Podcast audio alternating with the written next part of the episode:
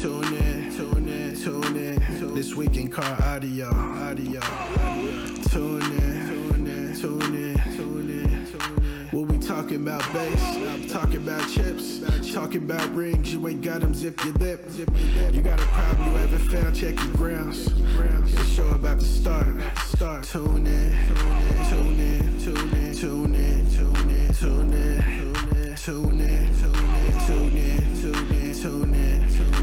This week in car audio. Yeah. Tune in. This week in car audio. Welcome to This Week in Car Audio with your host, Doug, the Judge Stockton, and your co-host back again, the internet superstar and movie star, Mr. Jeffrey Fernandez. How's it going, Jeff? Thank you, Doug. You're so kind. You're so kind. I'm still sharing a couple more places here. Did you have any shows this weekend, Jeff? No. Coming up in the next couple of weeks, though. I'm back to Cali, SoCal. So I heard about that. When that is July 9th, right? Saturday, July 9th, and we just got a sponsor to upgrade it to a 2X. So big thanks going out to Mr. Moses Martinez. Oh, where are you guys doing it at? Upgrading in San Bernardino, believe it or not. Oh, so he's going to drive all the way down there? Yeah, that's what he says. I hope so. Awesome. I hope so. He's already paid, so. Yeah, you know what? He upgraded the show in Reno on July 23rd also. Yeah, he's doing big things. Yeah, so he's trying to share off all the stuff that he's been doing. So without further ado, let's get to our guest today. Our guest, Mr. Rusty Flowers. How's it going, Rusty? Hey. Good. Mr. DC Audio himself. DC, yeah. Hey, Moses Martinez is watching right now.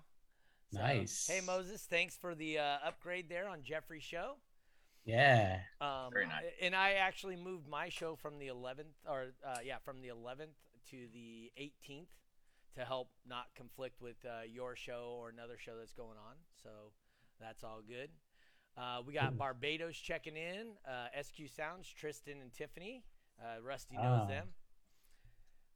Dealers of ours. Yep, absolutely. Yes, they are. Hey, Jeffrey, take this for a second. I got to close my door so my wife doesn't yell at me too much.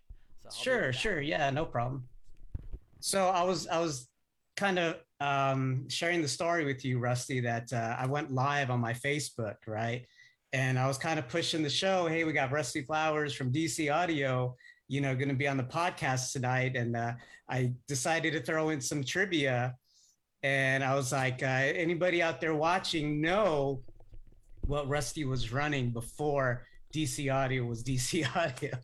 And, you know, it's safe to say I got all these crazy and wild guests and you know, people going back, like telling me like PPI and stuff like that.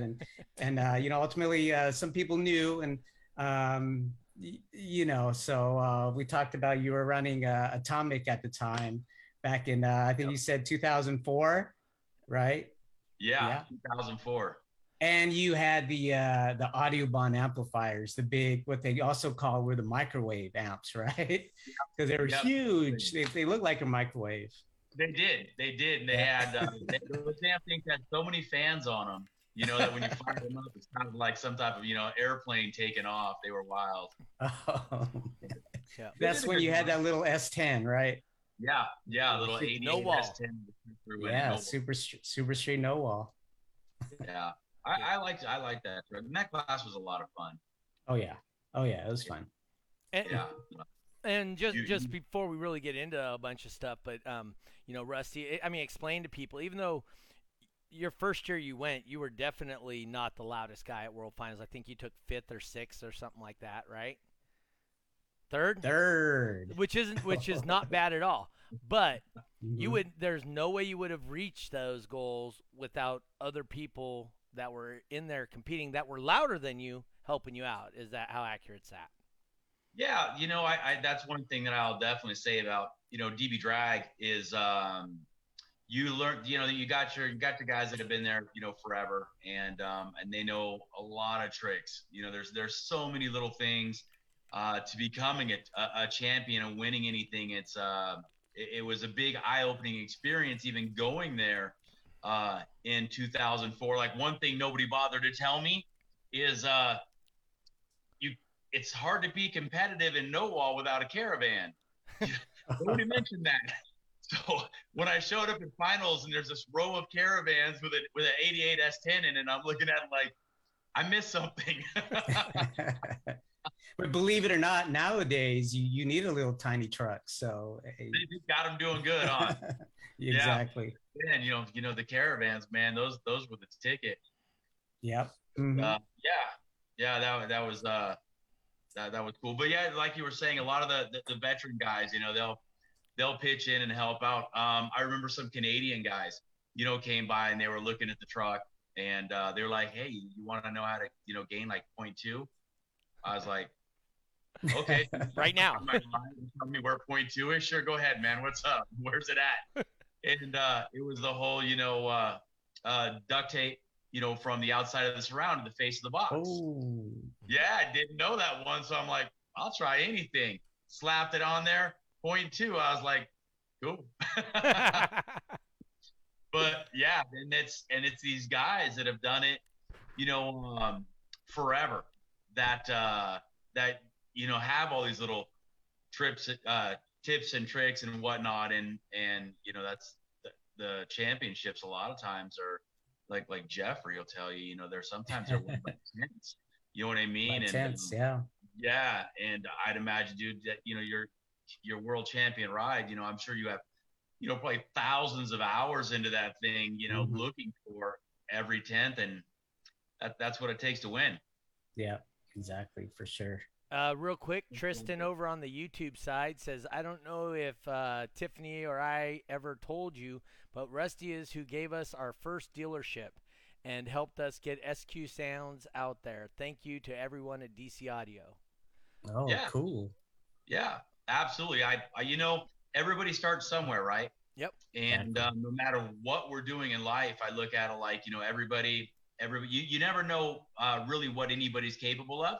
Mm-hmm. So give people a shot. Somebody needs their first shot. Everybody. Yep. And if they do great with it, that's great for everybody. It's great for them. It's great for you. If they don't do anything with it, then you learn something about them, and that they didn't want it that bad. Yep. So but somebody gave me my first shot. Yep. You know what I mean? At a lot of things in life. So I try to pay that back. Somebody comes to me and says, "Hey, I want to give a run at this." Cool. Let's see what happens. I mean, you were there for John Robbie, right? And his up and coming thing. Wow. Yeah. That's a whole nother story, right? The short version of that, man, is a long, long time ago, before anybody really even knew who he was.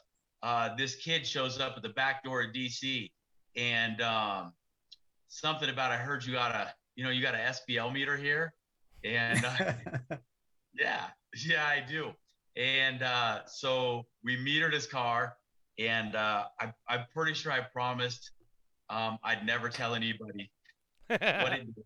So I'm gonna leave it at that. I think it was just a couple, maybe one or two Rockfords in the back of his truck, and not impressive. No, but yeah. So then I think once he got on that meter, it kind of kicked something in him. When he started coming back and getting different things and trying to get more score out of it, the same way all of us get hooked into the meter deal. And the guy you could tell was super driven, a real go getter. And I offered the guy a job. And so he worked for DC for a while, and he's a hard worker. I watched that guy, with his eBay account, he would drive back and forth to LA to pick up product, come back, wow, slang it on eBay, at his garage at his house kind of set up. And the guy's super determined. And like I said, a really hard worker. Nobody could ever take that from him. And yeah. And look at him today. You know what I mean? The guy's a huge success. And I'm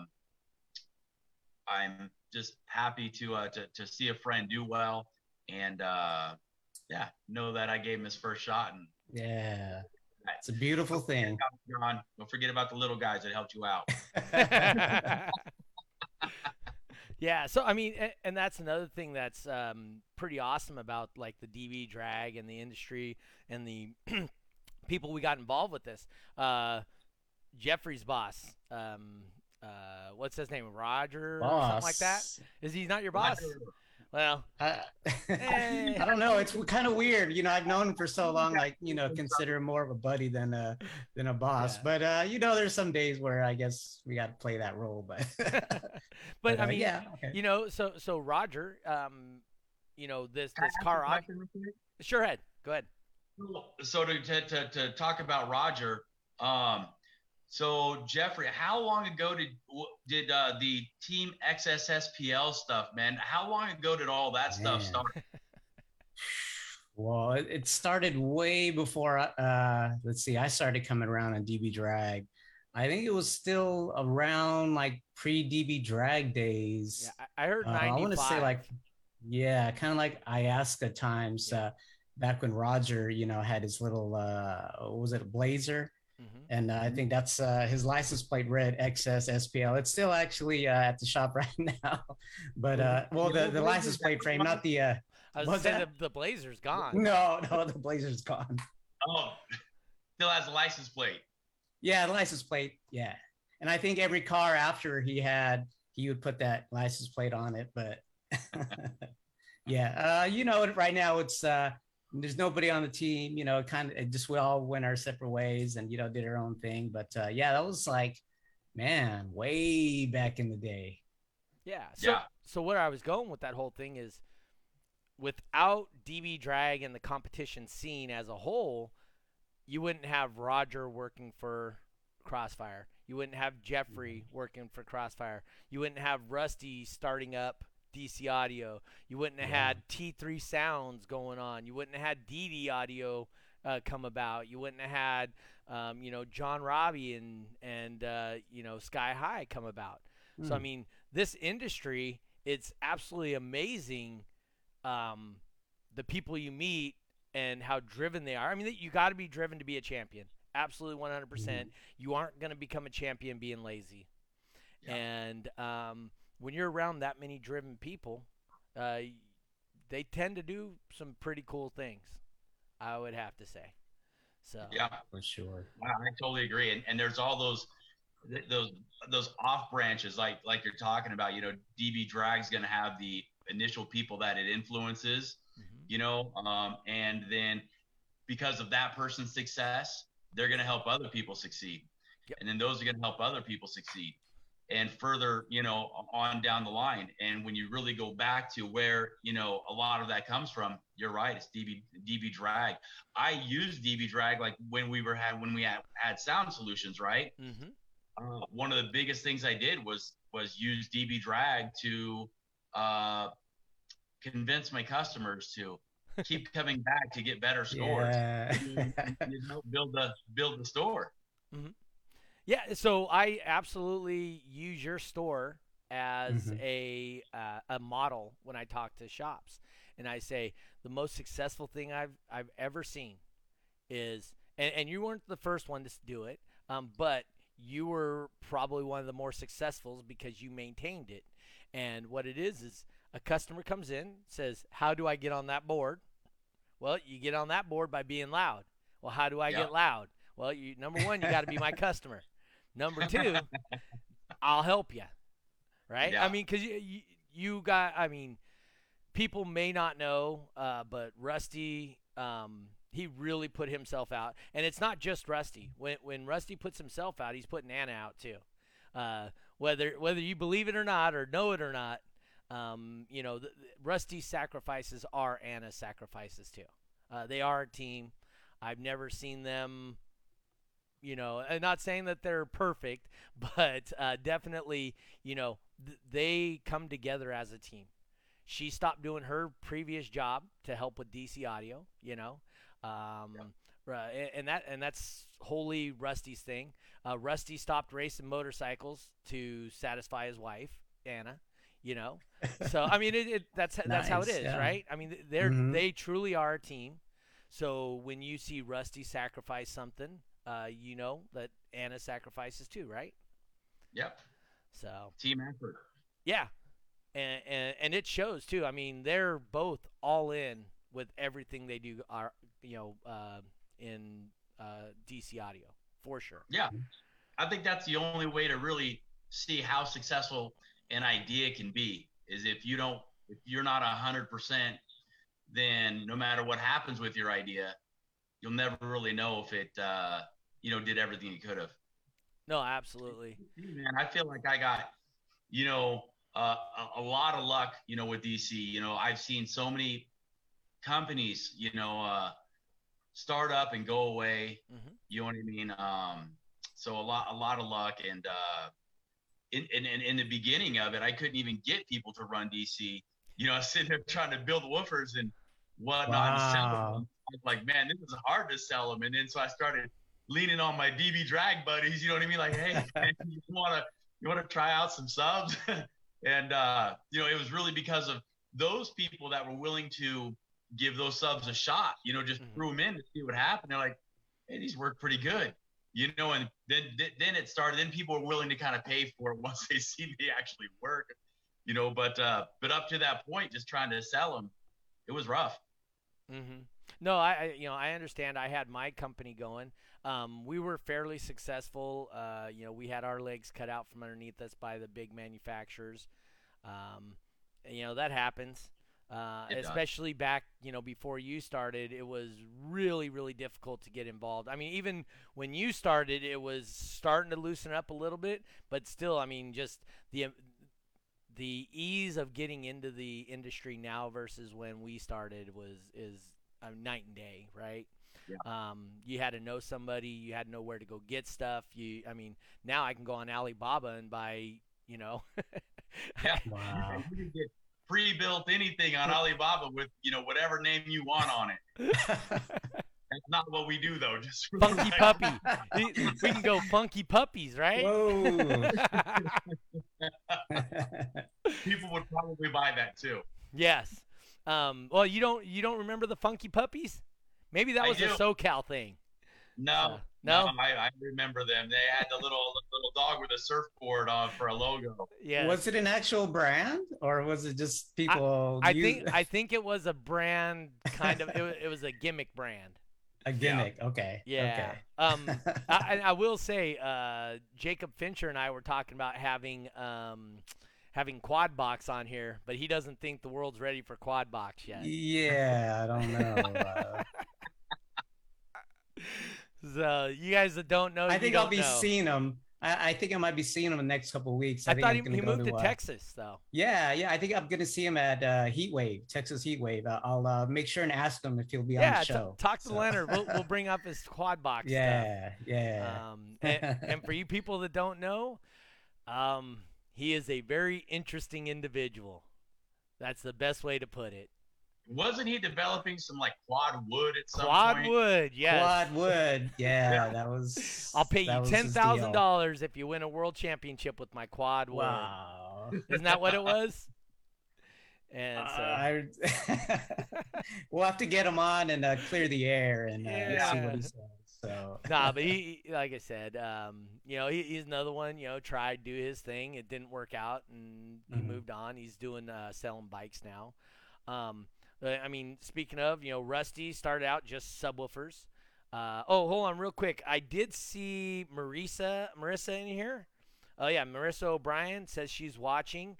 Rosa, I know you're watching. I saw you poke in there, too. Talk to Marissa. She's got the Bitches of Bass merchandise. So talk to her. I know you didn't get a chance to see her. She was out doing demos at Slamology, and I told you to go see her and you were going to, but you didn't. But Marissa, she's good people too. Another family, right? Marissa and Thomas O'Brien. When we met them, they were DB Drag, didn't have a shop. Kids. I mean, just straight out of high school. Yeah. And, they got married through DB Drag. They started their own shop up in Wyoming. I've had Marissa on the show, so she was on the show one time, and we talked about her stuff and, you know, how, you know, all of a sudden out of nowhere, one of her memes, just everybody was using it, you know? Remember the one with her with the hair trick. Honda. Yeah, Honda, Fonda. Fonda the Honda or something. LaFonda. That's right. LaFonda the Honda. So, but yeah, so she, that's another one, like I said. Oh, yeah, so Tristan wants to know because, you know, people that have been doing this a minute, they've all used Radio Shack, and so Tristan wants to know, has Rusty ever used Radio Shack subs, and when he first started in car audio? Was that you? The realistic? Realistic. Oh, realistics.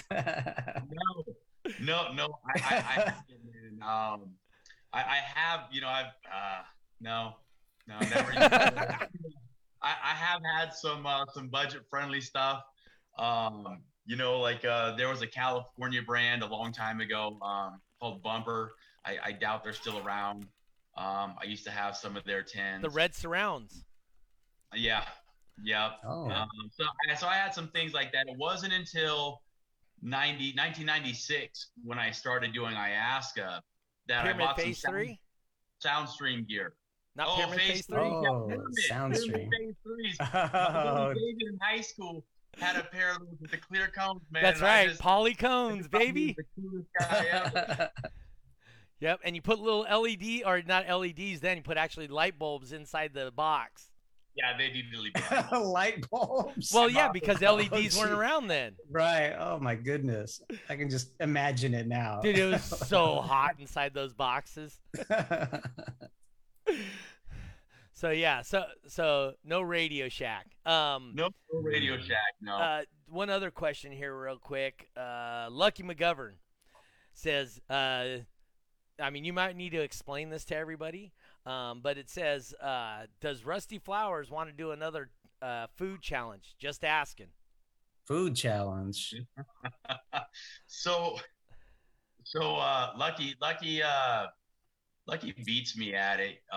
We haven't done it in quite some time, but we would just do it. So we get on, like, you know, Facebook Messenger, call each other, and just eat some weird random stuff. Mayo pickle slices, and maybe take a bite out of tomato, just stuff like that. Who can stuff the strangest combination of things in their mouth? And I'd usually end up, you know, he's got a stronger stomach, and I actually stopped bringing it up, talking to him, because I didn't want to play anymore. Well, he got COVID and couldn't even taste anymore. That was cheating. Oh, that's probably why he won. Yeah, that's probably why. Yeah, for a while there, he couldn't even taste anything. He goes, dude, watch this. Mayonnaise and Tabasco and dude, some nasty ass crap on a piece of bread and nothing. Can't taste nothing. Yeah. So, all right. Yeah, so I guess that's a bright side to getting COVID, right? He didn't want, not taste it. Yeah. And then what was it, one time you said something about you've eaten Top Ramen before, and then all of a sudden, like the next couple of days, good Lord, did Top Ramen start showing up at your shop? Wasn't that Top Ramen? Yeah, dude, yeah, that was crazy. I was getting cases of Top Ramen. People were shipping me cases. I had to eat all that stuff. It reminded me of being a 18 and living on my own, just taking the Top Ramen everywhere. Although somebody sent me one, it was called like Shin Black or something like that, SHIN. It was delicious. Best Top Ramen I'd ever had in my life. Spicy. But yeah, I got a lot of the, the 25-cent packets of Top Ramen, but they, it went to good use. I ate them. So did somebody just mention you like Top Ramen, and then all these people just started sending you Top Ramen, or? Yes, I don't actually remember even what kicked it off. It was something like that. Yeah, and they must have been Amazon customers, because it's not like the Top Ramen. There's like cases, a box of 20, 30, at a time, and it was just day after day. This stuff was all showing up. What am I gonna do with all this Top Ramen? Hey, the homeless shelter loves that crap. Yeah. I was pretty sure there was a maybe the shrimp. I think I got a case of shrimp top ramen. Uh-huh. I gave that one away. But like the beef and chicken, man, I ate those ones. Yeah. Well, so speaking of, like I said, this show's not just about car audio. It's about the people in the car audio. Another thing that you and Anna are highly invested in is rescuing dogs. You want to speak towards that at all? Yeah. So we started doing dog rescue stuff. Ooh. The earlier kind of Sound Solutions days, right? Mm-hmm. Wow. We started doing pit bull rescue stuff, and then as time went on, and we became more financially independent. Mm-hmm. I guess I'm still broke. I have money to play with now. We've been able to do more and more things with actual like pit bull rescue foundation. So. Like there's one called Pit Crew in Sacramento that we usually do, and we still need to do one this year, but we usually do some type of like big product giveaway, and where we will let's say you could buy an entry for $1, you know what I mean, and all the money, 100% of it goes to the dog rescues. You know, we don't do one of those. Well, it's $1,000 subwoofer, so we're going to keep the first 1,000 and everything after that. You know, we don't do anything like we just give all the money to them. So we do things like that. Anna, she is, and I don't know how she does it, but she's somehow involved in some of the dog, multiple dog rescue foundations, like their Amazon account. So she watches for things that they ask for, you know, whether they're food, dog beds, kennels, whatever it is that they need. So she buys a lot of their stuff on their Amazon stuff for them and just has it sent directly to the shelters. We foster dogs at the house. We usually try to find dogs that the ones that, you know, nobody wants, the ones with the most problems, because they're the hardest to get rid of. We generally don't foster puppies because they're all ungodly cute and have no problems getting home. You know, so it's always the ones that, you know, that have it the roughest. So we take those ones. And then we also give like it's a small, you know, small percentage. Again, we're not, you know, Richie Riches, but we give a percentage of the money that we get from DC. You know, we donate it to the Dog Foundation. So, you know, the money goes further than just DC Audio. It's, we pay the bills, we get the payroll paid, you know, things like that. But, you know, we also do things like that. To help dogs, and they're mostly all pit bull stuff. Yeah, cool. So speaking of which, the other thing that happens too with companies like yours and you know, Justin in particular, Justin Hankey, you know, and I don't think it's limited to him. I feel that just about everybody that works for you or has worked for you. Seem to consider you and Anna family, and it seems to be reciprocated. It's beyond just a boss employee relationship. You know? Yeah. Yeah. It's just awesome. You want to speak towards that at all, or? Yeah. So, I'm not a very good boss. Right? So we'll start with that. I didn't go to any type of business schools, anything like that. I have no idea how to manage people. I know how to be their friend. You know? So really that's, you know, that's kind of how I try to run DC is, you know, I don't really look at anybody as an employee. You know, if you work here, you know, we're going to be friends, and that's just how it is, you know? So bring him in, you know, create that friendship, and, you know, we all just work together.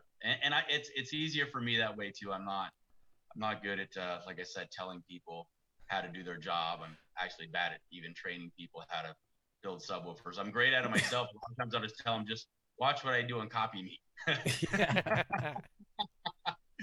But yeah, Justin himself, just to speak about that guy, you know, he's been here a long time. And before he worked here, when I'd see him at the shows, you know, he always impressed me as being one of those guys that he can talk to anybody and he can talk to them forever.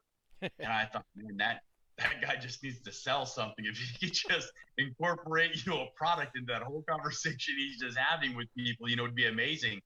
And so I knew he had a lot of potential. And the other thing with Justin is, and I don't want to say it's a downfall because I see people taking advantage of him and it drives me bananas, but the guy is the nicest guy in the world. He will do absolutely anything for anybody.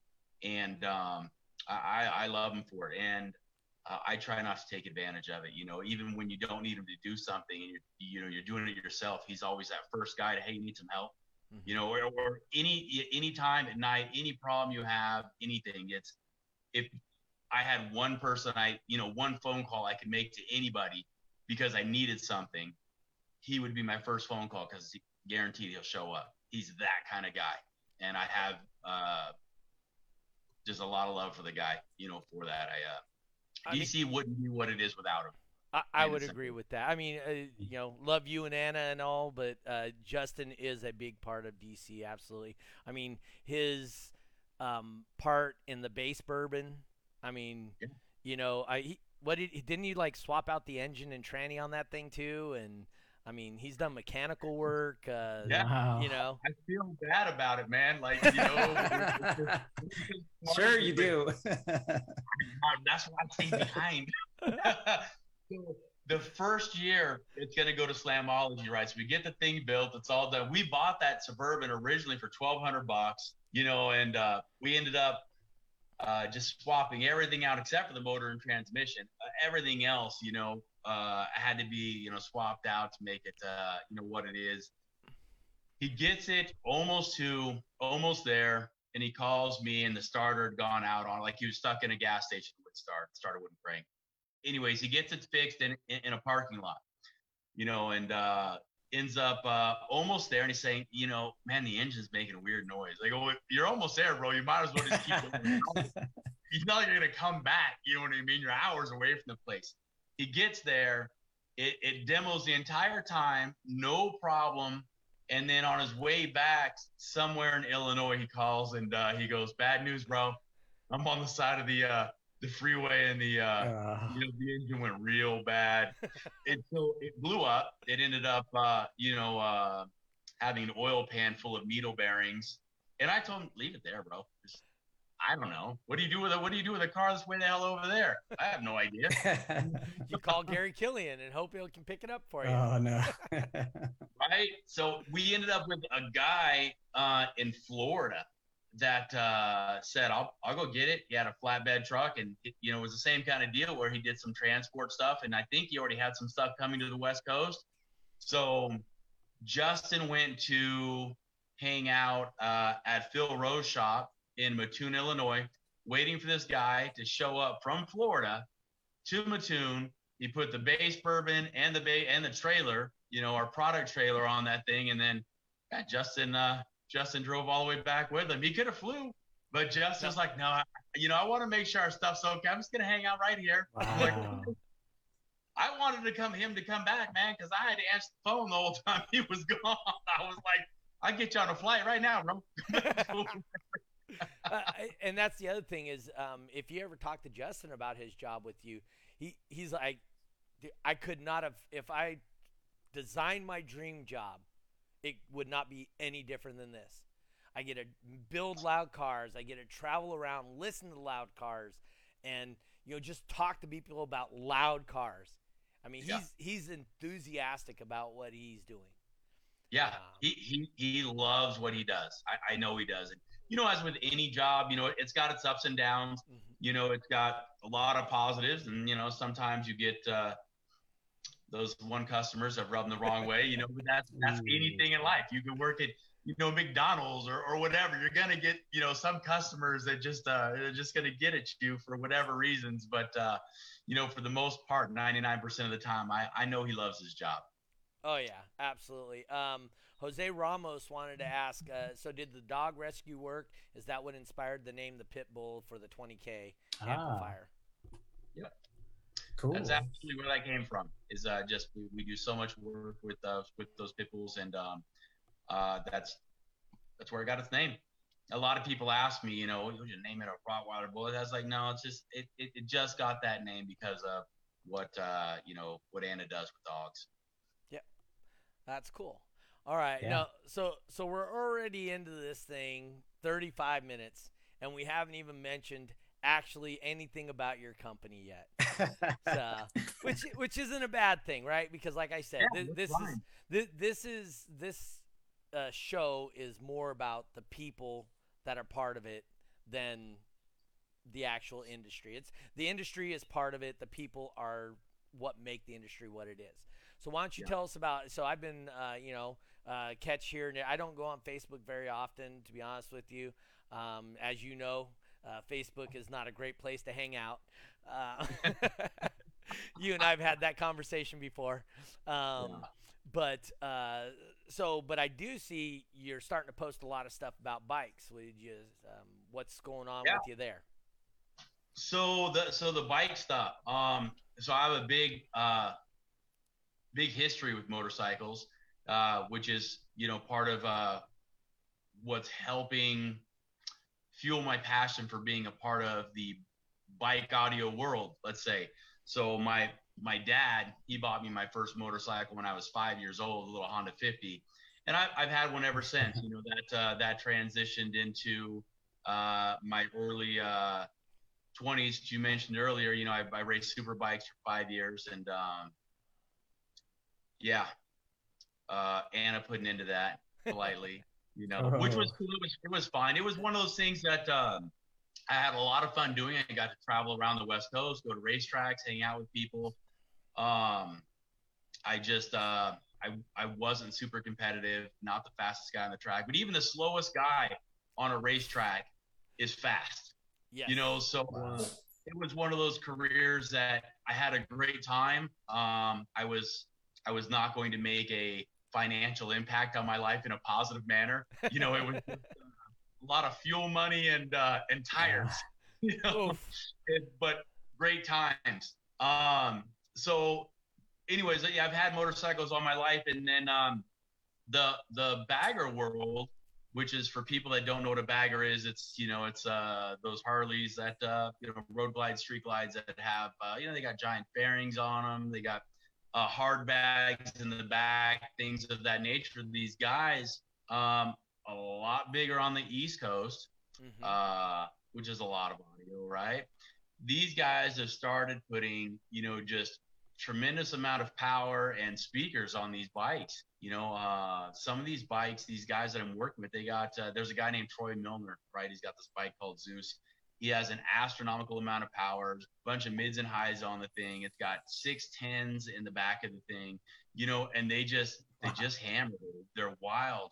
So, I started building some stuff for these guys. And I'm having a lot of fun doing it just because it's something new, right? I think, how long has DC been around? 15, 16 years, something like that, right? So you do a lot of the same stuff.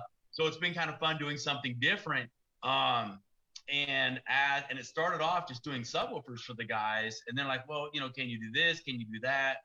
Yeah, we can do anything you want, as long as people are willing to, help with some R&D, because I don't know, my expertise isn't in what you guys are doing. So I'll do the best job I can. I'll send it to you. You put it on the bike.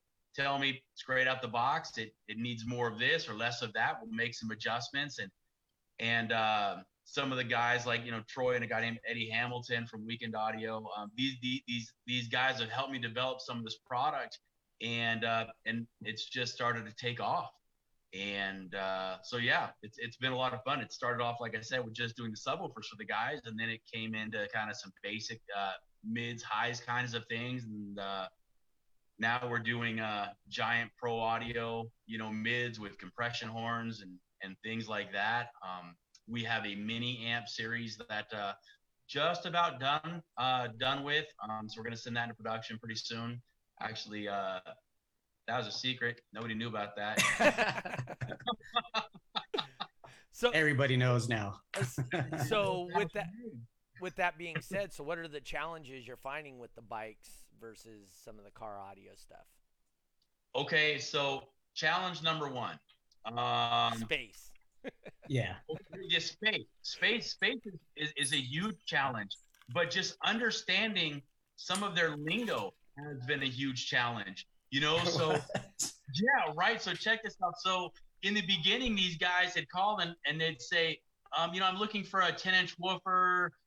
They're going to go in a sealed corded bag. A what? What the hell's a sealed corded bag? You know, who told you that? That's not real. Yeah, like, I had to ask too, like, well, why is it called bagger beats? You know, and they're explaining to me the, you know, this is referred to as bags, and it's the side, the pockets that go on the sides of the motorcycle. Okay, I wasn't the only one. Somebody says they have a sealed ported, you know, bag. The lids, which normally open up on the top so you can put stuff in it, they are sealed to the bag so they no longer open, and then there's a port somewhere on it. So that's sealed ported. The other thing that these guys do is, so in the beginning, they're like, hey, I want to get some of these level 4, you know, 10s. You know, what's their power rating? It's a 1,500-watt speaker. Okay, well, my buddy's got 10K on him, and he doesn't have no problem. And I go, that's impossible. You can't. I don't know what your buddy's doing over there. He's a liar. But, you know, it turns out that, you know, what these guys are doing is they're getting these, you know, Sound Digital's making all those Evo X amps, and they're really small. They do make a lot of power. You know, we put them on some of the bikes, and they do an amazing job. You know, they're real small, but, you know, they're putting an astronomical amount of power on the bikes and then just dialing it back to, you know, what the speakers can take and not go up in smoke, you know. But like I said, it's completely different. You know, I've learned I can get away with telling these guys, you know, I know you're going to use a Sound Digital, so put a Sound Digital 5K little subs and everything will be fine. I tell that to a car audio guy. He's going to call me next week and tell me his trunk's on fire. What do you mean fuses? Fuses are for wussies, right? Yeah. John Dempsey here says, oops, I think he's so he thinks your new amp series is going to be the Chihuahua series for the bike. You know, I actually haven't come up with a real name for him yet. You know, I was on the internet, you know, things like small, you know, looking at, you know, mini, nano, you know, things of that. And then I've also learned that if you're going to come up with a name, then you have to start researching every other car audio brand to make sure that they're not already using it. So I don't actually have a name for them yet. They're just the teacup pit bulls. No. Yeah, the teacup pit bull. I don't think the bikers would go for Chihuahua or teacup anything. So yeah, I don't think that's a good idea. Yeah, it's the chains and leather series. Yes. Yeah, there you go. Offended 50% of them watching. That's great. So now you're doing the pro audio stuff. You got the mids, the highs, the horns, which is definitely new for you guys. Yeah. So do you do much with Cagle still? I mean, he's got 2 championships in the Bagger Beats. Yeah. So I do. He, you know, when he first started doing it, we weren't really offering anything really for the bike world. So his bike's full of a lot of DB Drive Euphoria stuff, which is all really, really nice gear. That's super popular in the bike world. Those guys, I'm just openly promoting competitors. The Ground Zero people, you know, they're super popular in the bike world. Chris has been, you know, picking up a couple DC things here and there for the bike, you know, slowly swapping them over. So it's good to see him. Good to see him coming home, because I didn't want to have to go to his house and talk to him. and realistically, Cagle's been with you for an extended amount of time. Yeah, a long time. Cagle started coming around in the Sound Solutions days, long before DC.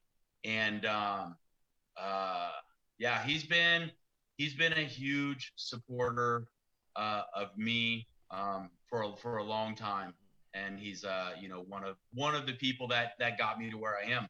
You know, I tell, customers, I know a lot of the customers, right? But it's impossible to know every customer. So I openly I actually put it on Facebook the other day. I put thank yous out there all the time, because if it wasn't for, you know, every person that ever bought anything, you know, that said DC Audio on it, I wouldn't have this job. I wouldn't be able to do what I love. And I absolutely love every person that's ever done that for me. So yeah, I understand. I don't know. There's lots of things you can buy, right? Lots of companies out there, and people have that option of buying whatever they want. And I feel as though some of them buy DC because like Daniel Cruz, I think he only buys DC because it's got his damn initials on it. You know? But there's some people that legitimately they love DC Audio products and it's good stuff. And I know there's some people that buy DC Audio products just because they want to they like me. You know what I mean? They want to support me and my wife and the company and watch us grow and do things. And and I love all of them to death for allowing me to live my dream. 100%. And it doesn't hurt having a cabinet shop foreman as a friend when it comes to box building days, huh? Yeah, absolutely. You just may know where to get some 3/4 or 1 inch or 1.25 inch MDF or HDF. Whatever you need. Yeah. And maybe some badass tools to cut that stuff too, right? Yeah. No, that's not how you put a joint together. Here, let me show you. So, right? No, Kegel's a good guy. I mean, he's been a supporter of DB Drag, you know, and all that stuff, you know, since I can remember, you know. Yeah, long time. He'd show up at the show with his little notebook. Yep. You know, he set his notebook on his tire and his notes and you know what I mean? Flip some pages and all right, face knob and turn this that way and that way. And how hot is it out here? Oh, okay, one click. He's like, yeah. You go and click down. Yep. So before we run out of time, I definitely want to get into something. You've been a supporter of the multi-venue location for World Finals in DB Drag. You participated in that, and you've also participated and been a supporter of DB Drag World Finals at a single location. Can you like speak to and explain to people there's a difference in just a one location and a multiple location?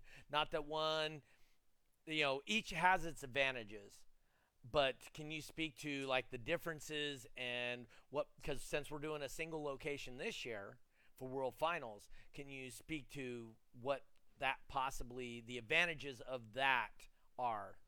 Single location? Yes, sir. Okay. So single location advantages.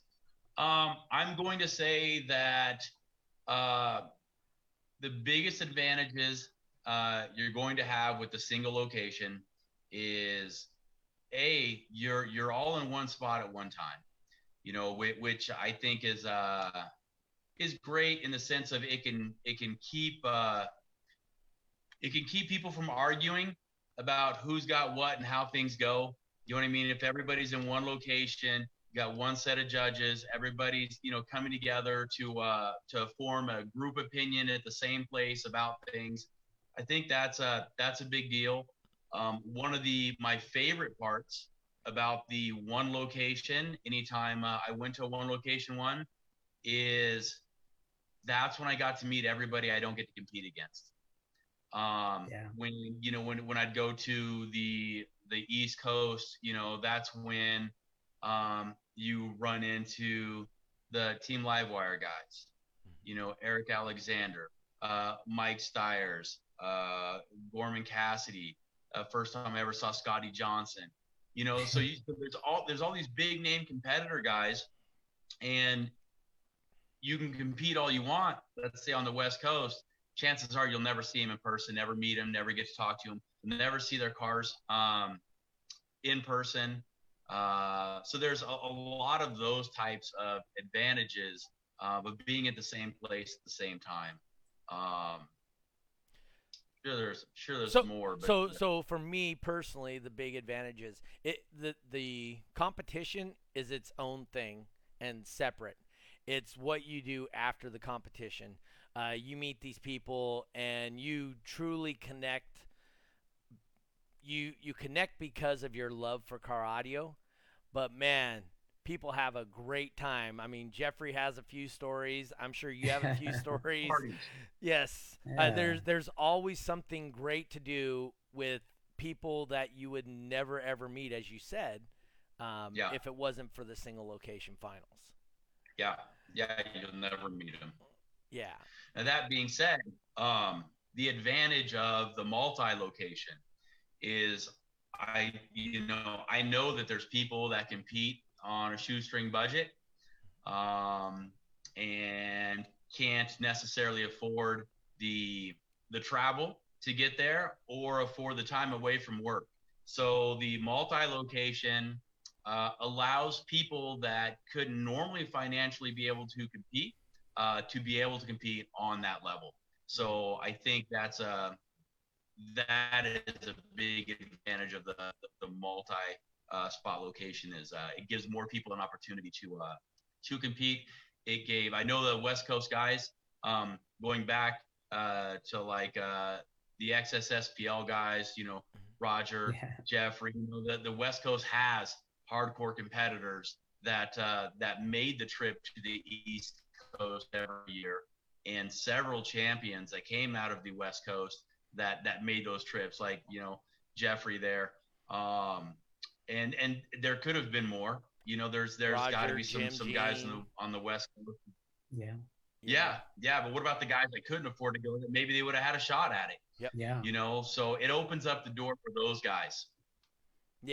And also, like I said, the for me, the big deal, and what I intend to propose at the end of this year to Wayne is have a single location every 3 years and alternate it from east to west. So you go 2 years of satellite locations, and then every third year is West Coast or an East Coast single location. It helps with the judging because all the judges are in one spot. Yep. And the judges get an opportunity to talk and look. I mean, you guys as competitors don't see it, but things as simple as mic placement. There's discussions amongst the judges on where the mic goes. Goes over 12, up 4. Well, does it go over 12-4? Do you angle this?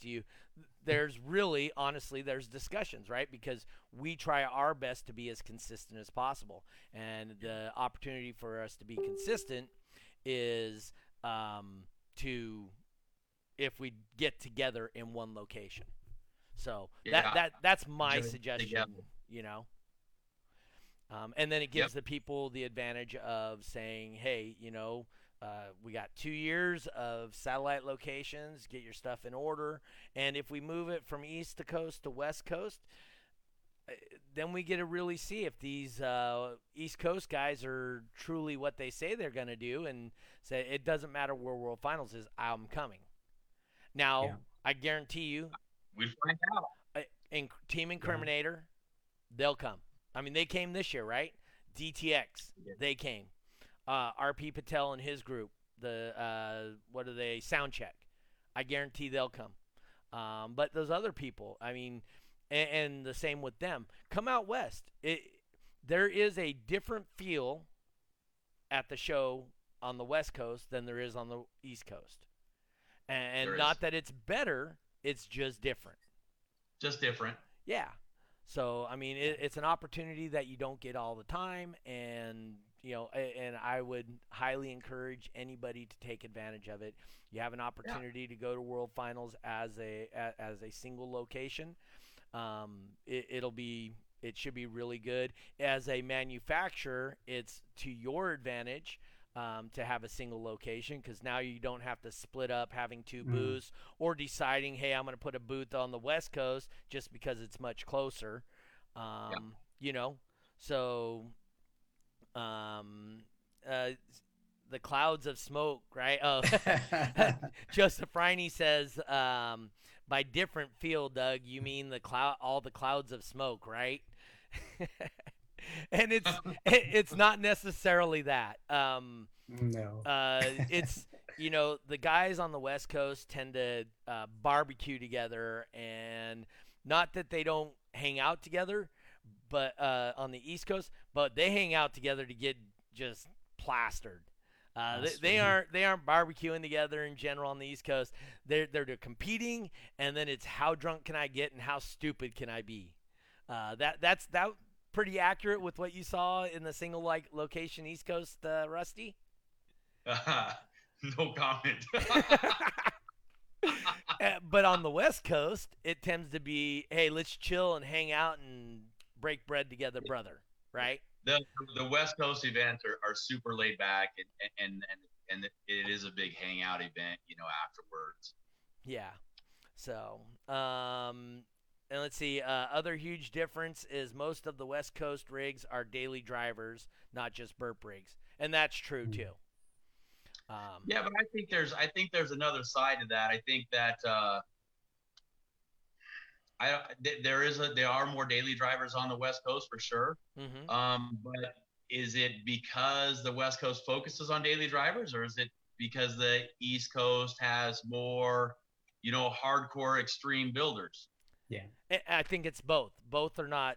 It's both things. It's not one individual thing. It's the people on the West Coast, being that they're more laid back and that thing, they tend to build something that they could drive on the daily, where the people on the East Coast, they're building a vehicle specifically for what they're doing. And that's a very general look. Not everybody is that way. I mean, look at Team SSC, right? They have very purpose-built vehicles. So it's like I said, and you can ask the people. I mean, we had Rob Collar on here. We've had Dan from DTX. We had the Tennessee Gracie on here, and they'll tell you they had a blast and they really enjoyed coming out west. So, like I said, I encourage them to come out west. I encourage the people in the west to go out east.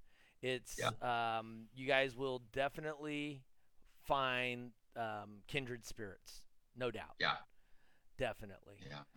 All right. But I think that's the way that the vehicles are, the way they build their vehicles. I want to include the Midwest in with the East Coast, Midwest and East Coast, because that's what their roots are. Their roots are making it loud and just crazy. And that's how, you know, a lot of the extreme competitors are out this that way in Midwest and East Coast. And you know, the West Coast, it's a little different in that, you know, they're, exposure to it is like the cyclone and you know, the street classes and stuff like that, which I mean, it's not a bad thing, but it's just where their roots were, you know. That's, I think the Midwest had a lot of influence in like the East Coast, I guess, so to speak. Well, the Midwest was really strong when DB Drag started. Yeah.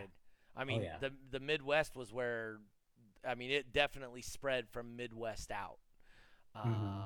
Fortunately, you know, I was able to gain attraction for DB Drag on the West Coast, and then there's a handful of people that help gain traction for DB Drag on the East Coast. But you guys had like Sam Horn and Steve Benton. And between the two of those guys, they really dominated the DB Drag scene as far as amount of events they did and judging and stuff like that. Yeah. So, I mean, which, you know, hey, that's what it is, right? And they did a great job in growing the Midwest for SPL. So, and like you said, I think that's where their roots were, where on the West Coast, and to be purely honest, I push, since I started in 2000, I really pushed the street class, the base race, the DB Drag, and the daily driven vehicles.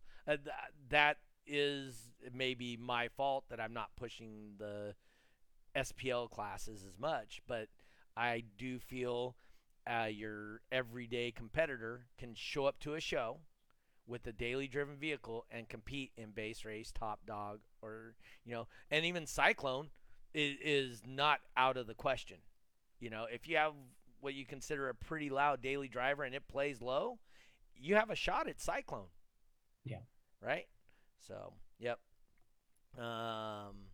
Let's see. Anything else we got in here?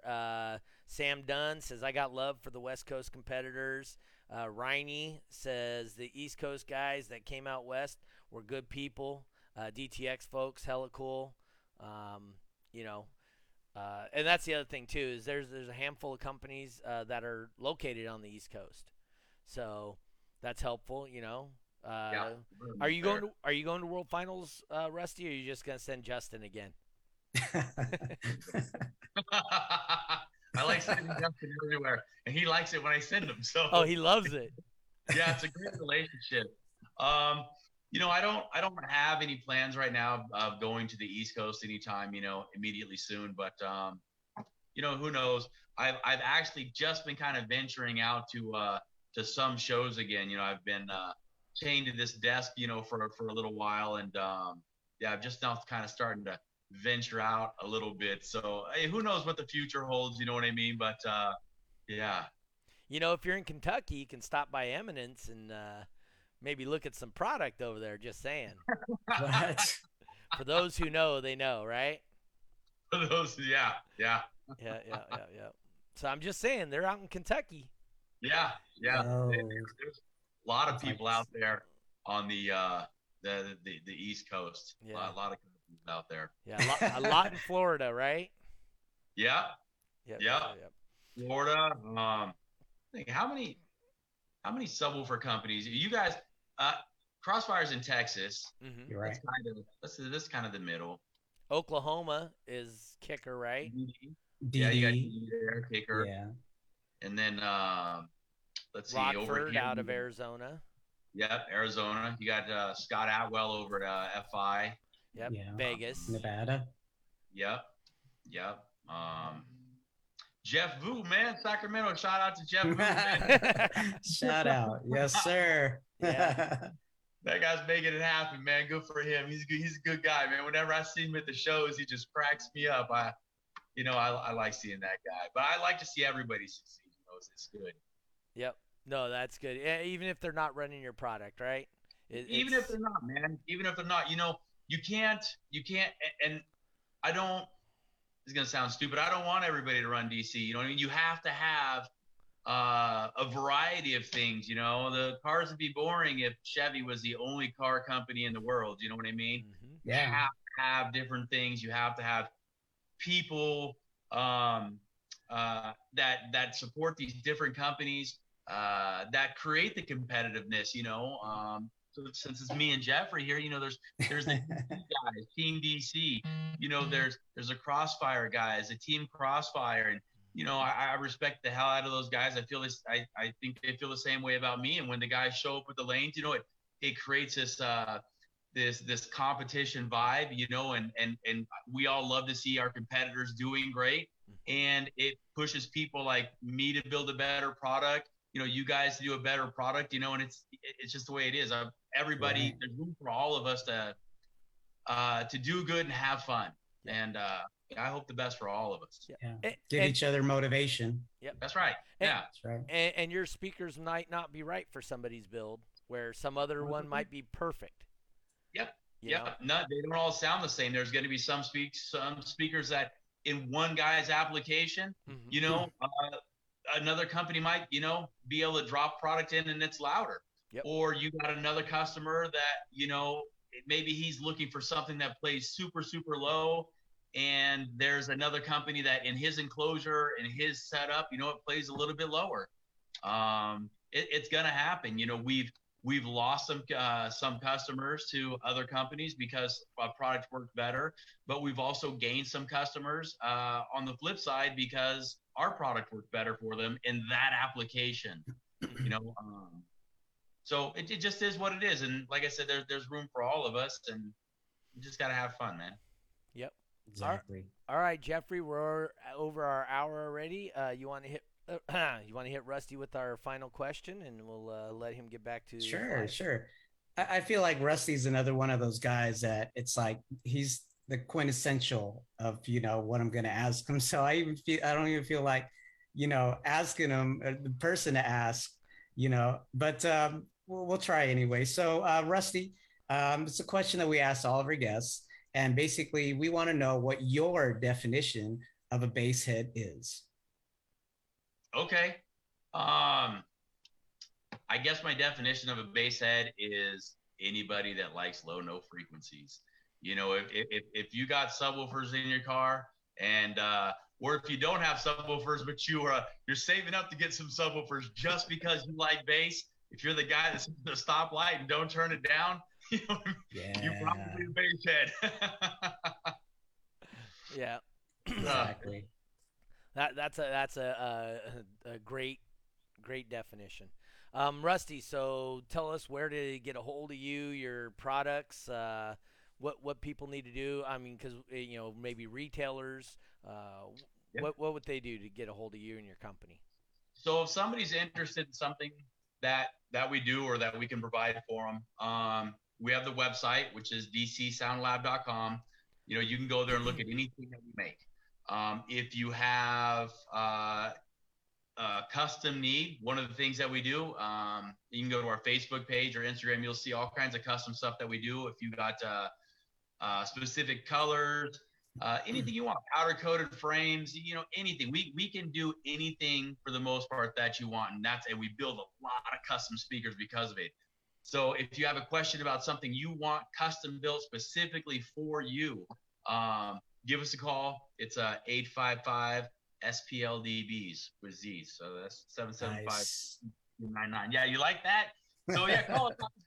You know, maybe you want a subwoofer that will work on a 1,500 watt amp that has a glitter pink frame and a purple unicorn on the dust cap. I got you. So yeah, and then from there, you would just venture out to any dealer, whoever you're comfortable with. You know, if you have a local moms and pop store in your area that sells DC, then, you know, we can get it set up with them. So you can go in there, make your purchase, support your local store. If you don't have a local store, we have plenty of online options where you could buy it. You know, Sky High Car Audio, Drop It Hertz Car Audio, Down for Sound. Now, I'm just going to leave it at that because if somebody's going to be mad I didn't mention their name. Oh, no. So you can go to any of the online places, buy anything you want. But yeah, that's how you get a hold of us. And I appreciate anybody that does, of course. Speaking of which, real quick, you know, I don't want to get off in the whole tangent, but you just may have built a custom set of somethings for Mike, right? Mike Hampton. Oh yeah, man, that's been an amazing adventure in life right there. You know, wow, cool. When I first started talking to Mike, hold on real quick. For those that don't know who Mike Hampton is, that's DJ Magic Mike. DJ Magic Mike. So yeah. Sorry about that, Rusty. I just want to make sure everybody knew who they were. Yeah. So when I became a bass head, right? Yeah. Man, I was I still got some of the cassettes from me too. Yeah. I got a cassette and like 5 or 6 of his CDs still right now. Yeah, I still have them. And you know, I went through the whole cassette, you know, pull out Discman, you know, I went through all these things. So anyways, I reached out to him and I wanted to build him in the beginning a subwoofer. And that kicked off this whole friendship. He's been out here and hung out at DC. We got to spend time together. He's an amazing person. But just recently, I custom made a one-of-a-kind amplifier for him. I stripped it down, anodized it blue. Steve Mead did all the lasering for the logos for me. Our sub builder Brian did all the graphic art for it. Barnaby Lang did the acrylic backplate, and then we had like a cap logo, you know, with the Magic Mike logos and stuff put on it. So we just made it all about him. I didn't tell him anything other than, man, I'm gonna make you something cool, you know. And I just left it at that.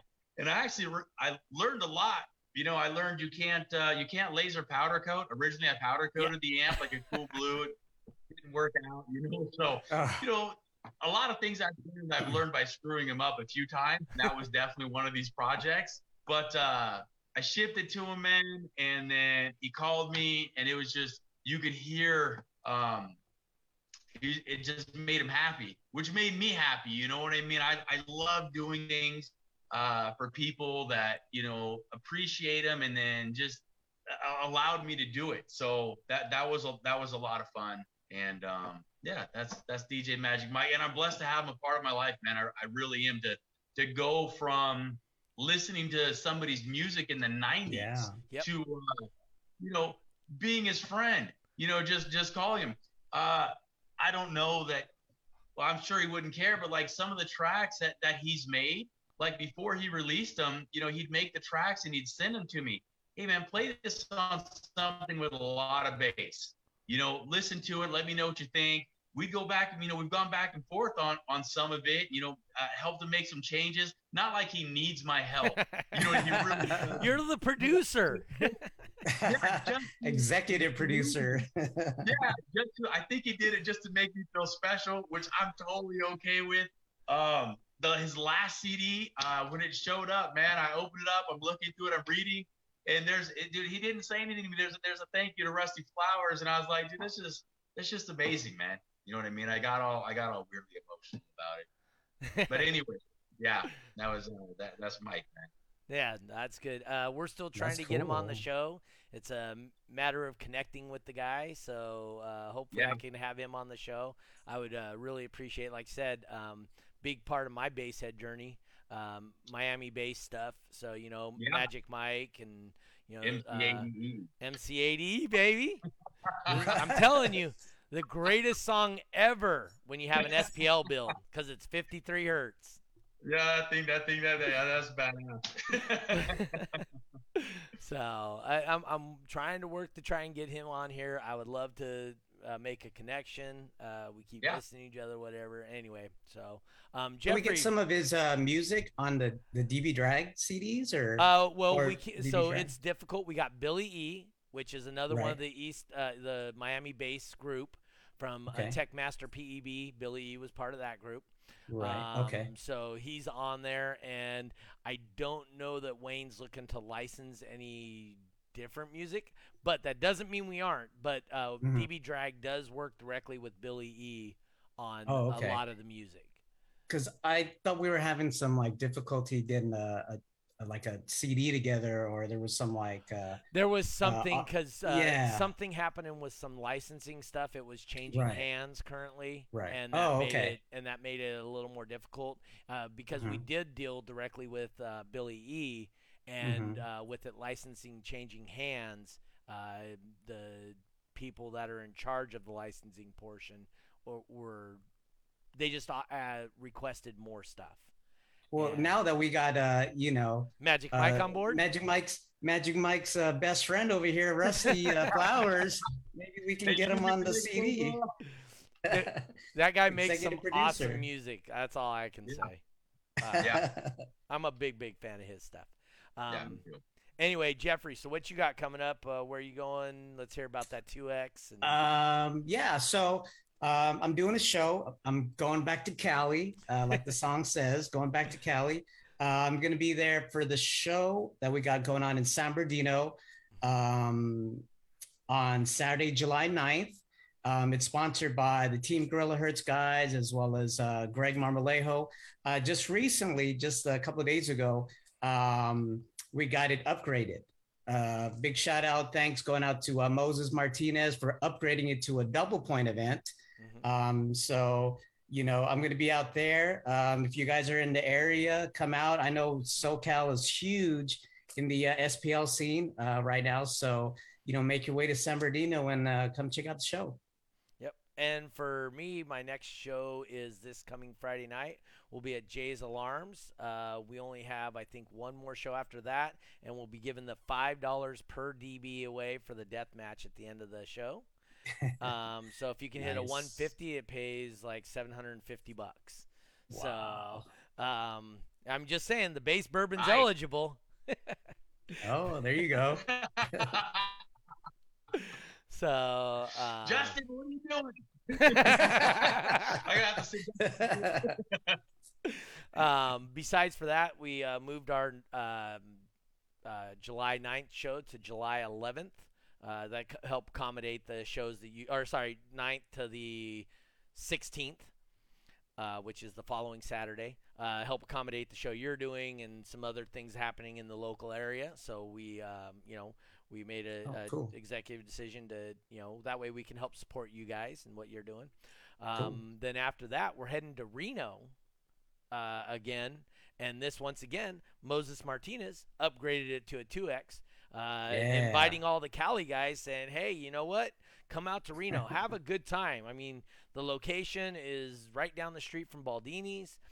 We have freedom to do what we need to do. We can demo and that stuff. Joseph Riney wants to know how we upgrade the show. You can get a hold of us individually, and we can tell you. But in general, we charge an additional fee. That fee covers the cost of the sanctioning fee. And the additional fee covers, at least in my case, it covers the upgrade in trophies. As you guys know, you know, as you go to more X's, the bigger the trophies get for my particular event. I believe Jeffries are similar. And then, you know, because we have extra judging fees, extra sanctioning fees, and extra trophy fees. So that additional cost covers those fees for us. So that's how you support. And what is the upgrade fee? Huh? Double. Generally, about what is the upgrade from going from a single to a double? So I can't speak to Jeffrey's shows, but my shows, I charge $500 per X. Nice. So you want a 1X show, that's $500. You want a 2X show, that's $1,000. You want a 3X show, that's $1,500. Jeffrey's fees may be totally different. My package and what I offer is completely different than what most judges. I offer the sanctioning fee, the trophies, and my staff. So basically give me a place to plug in and a trash can out there, and that's what my fee is. Well, I mean, seriously, because we don't – outlet a trash can, and I'm having a show. That's right. You're halfway there. You got a trash can. Well, I mean, so Rusty was a shop owner, and Rusty tried to do his own DB drag one time, and I remember him calling me afterwards and going, damn, it's worth every penny to have you do this. Exactly. Right? Yeah, as a shop owner, you know, what you're after, at least what I was after by having a show, is getting your clientele there, getting potential customers there, getting random people that don't even really know a lot about you there, so you can expose yourself to them, talk to them, do things, you know, whatever the case may be. But when you try to have your own show, it's hard. You're so tied up in running the show that all the benefits of having the show, a lot of them are going away because you don't have time to address all those people. You know, if you have a shop, you're trying to sell things and make money so you could pay the bills and whatnot. It's hard to sell things when you're running things, you know, that show. So 100%, if somebody's watching, they're interested in having a show, hire Doug, hire Jeffrey. You know, it's worth every penny. They're experts. They know what they're doing. They've been around a long, long time. They're great people. Give the guys a job and run your store, and it will work out, you know, 10 times better than trying to do it yourself.